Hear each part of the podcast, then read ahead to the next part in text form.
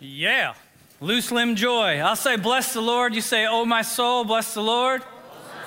Bless his holy name. Thank you. Um, I'm Chris. I'm the pastor here at Kairos. Happy New Year.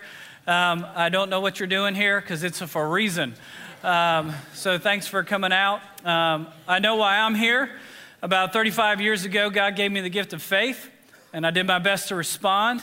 Um, and in that moment, I asked Him to create in me a clean heart and renew a steadfast spirit within me. And He has done that, and He's continuing to do that every day. Um, and I decided I wanted to sign up for this lifelong adventure called the Kingdom of God that will literally take two lifetimes for me to experience the joy and the justice, the intimacy and the intentionality that He has to offer for all of us who are children of God. That's what I'm doing here. Um, I'm not really sure what you're doing here. Um, I know there are some of you in this room who you're alive and you're active in your faith. It's not pretty and it's often not perfect, but you are doing your best to partner all of who you are with all of who God is and listen in for his voice to direct your steps and make your path straight. I know that there's some of you who you stumbled in here and you are bruised and you're broken. You're busy and you're burnt out, and you know that this place is a place of peace and rest and restoration for you. And I know that the clouds of depression and darkness and doubt and anxiety and fear have surrounded you for a season, but you've decided to wrestle with and through your faith and trust that God will make a way in 2018. And you cry out with the psalmist, I know and declare I will see the glory and goodness of God in the land of the living. There's some of you who are in here who you're just spiritually curious. You're kind of just considering the claims of Christ. And there are some of you who have walked in here and 2017, you burnt your life to the ground. And all you have left to show for it is ash. You gave yourself over to every desire, every impulse, and anything that your flesh craved, you gave permission to explore it. And it cracked open the shell of your soul and made scrambled eggs out of your emotions, your thoughts, your decisions, and your behaviors. And you're here tonight because you don't know where to turn to next or what to do next. For all of you, I'm so glad you're here. I am delighted that you would come into this place to encounter the resurrected Jesus. And I believe with every fiber of my being, you will have an opportunity to encounter him. But there are some of you in here who concern me. Spend the last month praying and reading and studying and writing. And when I think about you, I, my stomach gets queasy, my spirit gets heavy, and I can feel tears start to sear my eyes. You're the kind of people who the Bible would describe in 2 Timothy 3 5 as having a form of godliness, but denying its power.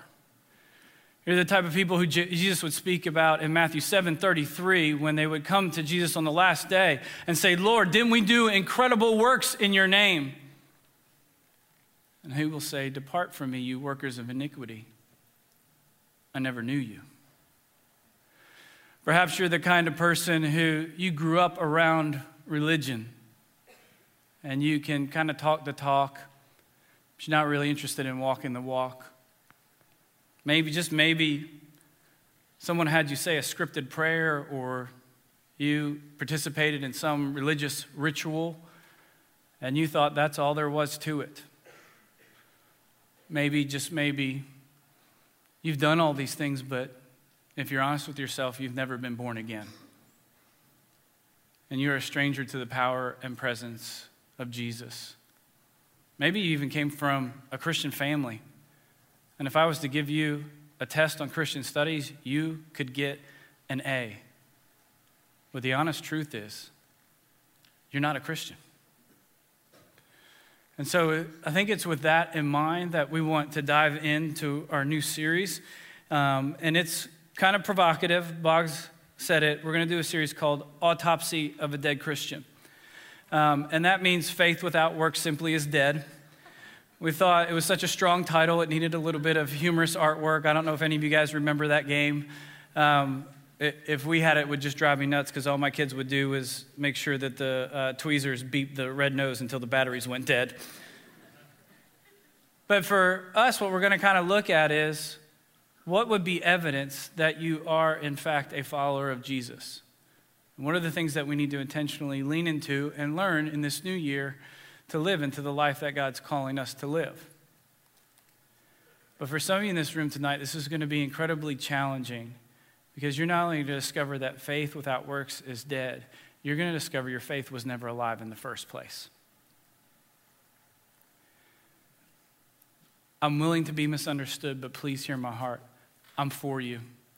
This is not, especially if you're new, the part where I become the angry preacher and I use fear, shame, and condemnation and point a self righteous finger at you, and I get you to question your salvation so we can run up conversion numbers so somehow I feel justified in my position and secretly hide deep insecurities about my own approval needs. That's not what this is. This is not the time when we're going to sit back and I'm going to make sure there's an altar call where every single one of you in this room are guilted into rededicating your life. By the way, we should be rededicating our life every morning, so I'm hoping that's already happening. And this is not the kind of talk where I'm going to break out a legalistic two by four of rules and regulations and somehow channel, channel the inner spirit of 1980s professional wrestler Hacksaw Jim Duggan and crack you over the head and give you a spiritual concussion and shout, Oh, look at that, right? No. What this is, is a clear and concise, a bold and a brave challenge for us to define Christianity as Christ defined it. This is a resurrection reminder for those of us who are in the room that the same power that raised Christ Jesus from the dead lives and reigns within each and one of us. This is not condemnation. This is to be confirmation that you're intentionally stepping into the life that God has designed for you to live, understanding that you're His workmanship and He has created good works for you to do in advance. And we are going to try to become the people who are ready and willing to step in and not miss a single one of those works that God has intended for us. And so the inspiration for this series comes from a 17th century preacher in London by the name of Charles Spurgeon. Um, some would argue he's one of history's most prolific preachers. It's hard uh, to quantify uh, the influence that he's had on Christianity. But this was taken from a sermon that he gave at his church, and it was entitled Eight Evidences of New Life. That if you are a follower of Christ, these eight things should be present. And to put them in our terms, if we were to do an autopsy on a dead Christian, here's the things that we would find in their life to prove that their faith was alive.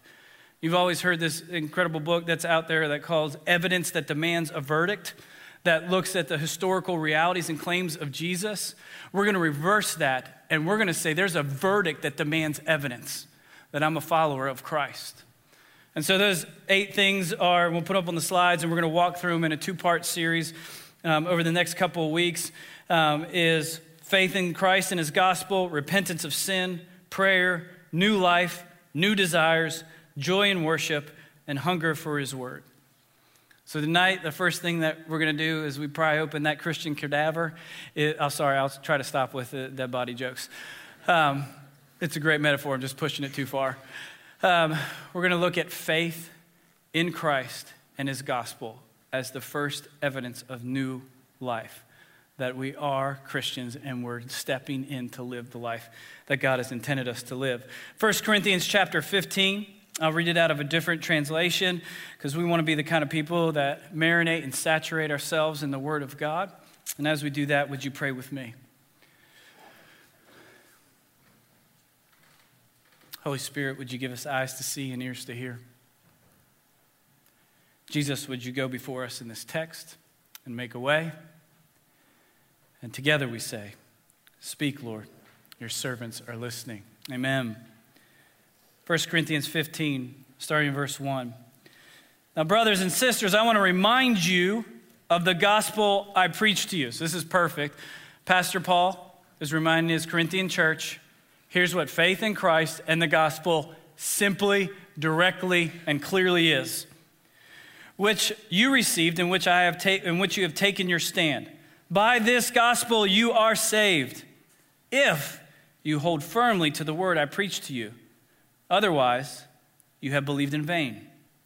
For what I received, I passed on to you of the first importance that Christ died for our sins according to the scriptures, that he was buried, that he was raised on the third day according to the scriptures. I'll say the word of the Lord if you'll say thanks be to God. The word of the Lord.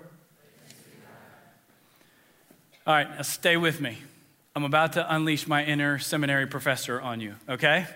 So if it gets too dense to digest, just hang on in there, ask the Holy Spirit to illuminate your mind, or if at some point you're like, Chris, you're so far off the rails with fancy words, I can't understand you, just go back and reread the text, and God will speak directly to you. It's probably a better option at this point.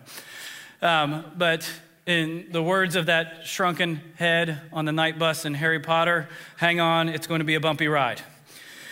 Paul reminds us in this text that faith is received, it is not achieved. Paul is reminding us in this text being saved is not about what you can do, it's about what Christ has done. But once we have received new life, we now have been imparted with it new responsibilities. He will say elsewhere, we are to take a hold of that which has taken hold of us. In this text, he's calling us to stand firm in Jesus in the gospel. Otherwise, you have believed in vain. Uh oh. Does that make anybody else in this room uneasy? If he's saying otherwise you have believed in vain, then that means what he's inferring is it's possible that some of us have believed in vain and never been truly born again. That we have a version of religion but deny its power, authority, and claims over our lives. Or as the message translation says, it's just a passing fancy. So let's look at that. Um, what does it look like to believe in vain? Because this is pretty important. First of all, the Evangelical Dictionary of Theology describes faith this way an unqualified acceptance of and an exclusive dependence on Jesus. So that means if you believed in vain, chances are you had a qualified acceptance and a non exclusive dependence on Jesus. That just as long as it's comfortable, convenient, or easy, or free, I'm in. The second it requires service, or sacrifice, or hardship, or perseverance, or suffering for the sake of Christ, I'm out. I'm only in this thing for what you can do for me. And when it's not doing for me what I want it to do, then I'm on to the next thing. I may still say certain things. that I don't want to cause an uproar in religious circles, but I'm denying its power. These are the, uh, uh, uh there's, there's a couple words I want us to walk through here. It is possible to believe in vain if your faith is just simply intellectual, historical, behavioral, or emotional. Now, I'm not saying those things are bad. I'm not saying they're absolutely necessary. I'm saying, in of themselves, they are simply not enough, and that's not faith. Let me explain through Scripture. It is possible to intellectually believe and affirm the historical Jesus and not walk in faith. How can I say that? Jesus said about the demons, even they believe and tremble. Demons intellectually believe in the historical Jesus, but they actively rebel against his kingdom and his causes. Some of you, absolutely, Jesus lived, existed, was a great teacher, and yet you're secretly rebelling against his kingdom and his causes. It's not enough in of itself. But to believe in vain, it can't just simply be behavioral. This is where we get confused sometimes, right? Because there's lots of people who their behavior mimics Christian morality, but their hearts are hearts of stone and their motivation.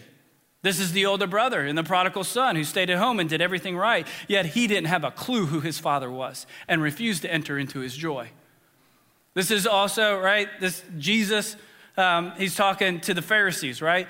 There are the moral and behavioral elitists of the day where you just go, oh my gosh, look at that church going folk. They are incredible. They're so honest and they're so pure. Jesus looked at them and said about their behavior, you'll cross over land and sea to make one single convert, and when you do, they're twice the son of hell as you are. So it's possible to have Christian behavior and not be in faith in Jesus and his gospel. He also said it to the rich young ruler. What must I do? Oh, you got to Uh, love the Lord your God with all your heart, soul, mind, strength, right? And then he says, Well, I've kept the Ten Commandments since I was a kid. Nailed it. A, perfect behavior, perfect attendance, right, Jesus? It's like, no, you still lack something. Even though your behavior is complete, something is still hanging on in here that's not true to who I am. And it's not just simply emotional, right? Plenty of people encountered Jesus emotionally and did not have faith in him. Our churches are full of people who are emotionally encountering Jesus on Sundays, Tuesdays, and Wednesdays, and they're having an experience, but it is leading to zero evidence of faith in their life. Crowds came up to Jesus, man, and they experienced him emotionally, miraculously, they saw signs, and mysteriously. And they went off, man. They were like, Yes, you're the new king. This is awesome. This is great. But it started to wear off. He did that whole feeding the 5,000 thing. Man, that was cool. I, oh, my, yeah, that was great. It was awesome. I can't believe it. Next day, woke up, they were hungry again. Hunted them down and said, Dance, monkey, dance. Do that again. Hey, can we put a quarter in your jukebox and you play our favorite song again? Because that made me feel awesome. You know what Jesus' response to them was? You evil and wicked generation. Because you're working Jesus. You just want him for what he can do, not for who he is and what he wants to do through you. The Bible says that faith is being sure of what we hope for and certain of what we not, do not see. Faith in Jesus Christ is surrender and submission, mind, body, soul, and spirit. It is intellectual, it is historical, it is emotional, and it is behavioral. But above all else, what ties those things together, it is relational. It is ongoing interaction and transaction with Jesus through faith by the power of his gospel. Greg Laurie was often asked the question How do I know if I'm saved? Because again, I understand I'm ratcheting up the tension here, okay? And my goal, again, because I, I need to say this because some of you guys have been wounded by legalistic institutions and people who claim that they love God but really just want to beat you down with rules and regulations. Not this at all. This is not me raising the bar as high as I can and go, hey, jump over it. If these nine things aren't evident in your life 24 hours a day, that's it. You're, you're doomed. No. This is taking that bar and pole vaulting with it because of the gospel of Jesus Christ up into the life that He's intended for you to live. And to go, those are the good gifts that my Father gives, and I have every right to open them up and live into them. So that's, that's where we're headed. So Greg Laurie um, is often asked the question how do I know if I'm saved? and he tells this story. Says there was a guy who was out of work and he's looking for jobs, and every door keeps getting shut in his face. Finally, he comes across the city zoo and figures, man, I can go in there and just try to feed the animals, do something. They, they got to be able to pay me something. So he meets with the head guy. He says, I'm sorry we don't have any openings right now, but looks the guy up and down, realizes he's a pretty big dude. And he says, All right, you can't tell anybody about this, but uh, I, I, have something that I, I can have you do, but, and it pays really, really well. Um, our star attraction, the gorilla, just died. And I've got a gorilla suit over there in the corner. And I need you to get in that gorilla suit and get in that enclosure so that we don't lose money until the new gorilla comes and no one will ever know. Guy's like, okay. I don't know how I'm gonna pull this off, but you're gonna pay me. I'll do it. So he puts on the gorilla suit, gets in the enclosure, and before he knows it, man, he just gets into the part. I mean, the suit looks pretty real. He's a pretty big dude. He starts beating on his chest. He's ranking on the bars. People are coming up and looking in, pointing, taking pictures. Kids are frightened, and he's just getting into it. Day three, he's, he's got the whole spiel down, man. He's working the enclosure, working the crowds. He hops up on the trapeze, man, and he's just swinging like Magilla the gorilla, man. He's got it. He overcommits gets a little bit too excited, goes too far up on the trapeze. His momentum carries him. He lets go, and it slings him over a high chain link fence right into the lion enclosure. Stares at the lion, the lion lets out a big roar. And I, am not going to fill in the details of what I think would happen at that moment. Um, but he's sitting there thinking, oh my gosh, what do I do? If I cry out for help, gig's up. But I might get eaten alive here in a second.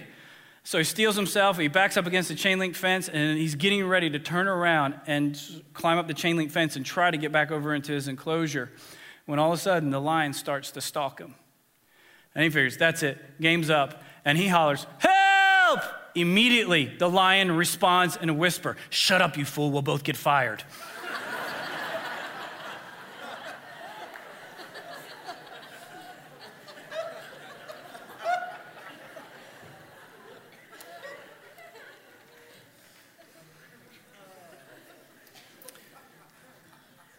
I love this place. And I don't want it to be a place where we whisper and wink at one another and we masquerade around in our Christian suits.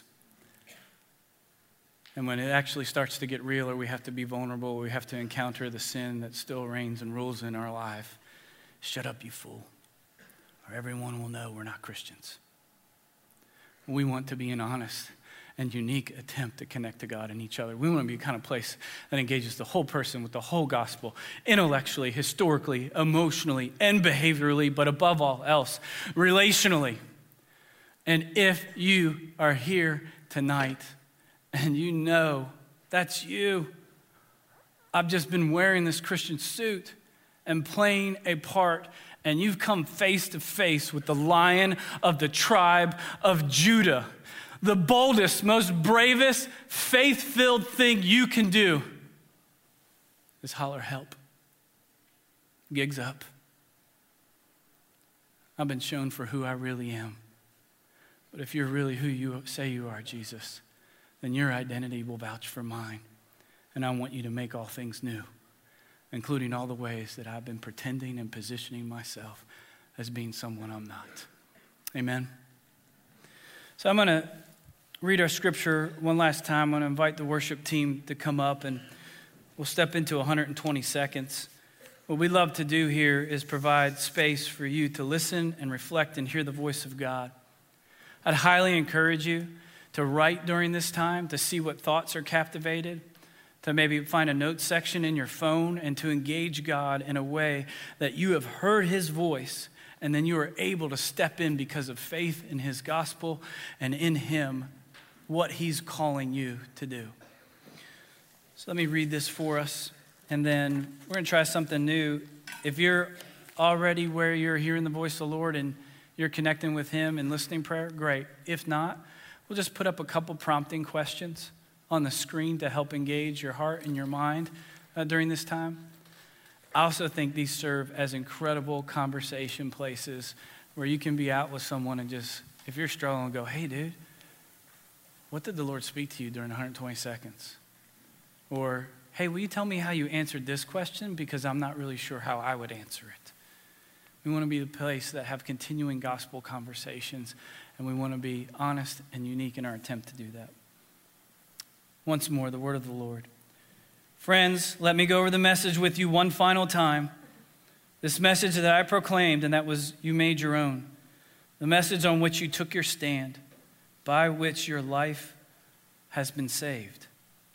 I'm assuming now that your belief was the real thing and not just a pa- passing fancy, that you're in this for good and holding fast.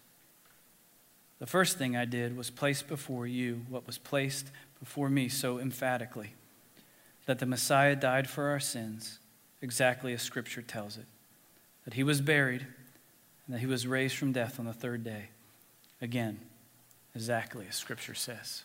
Let's listen together.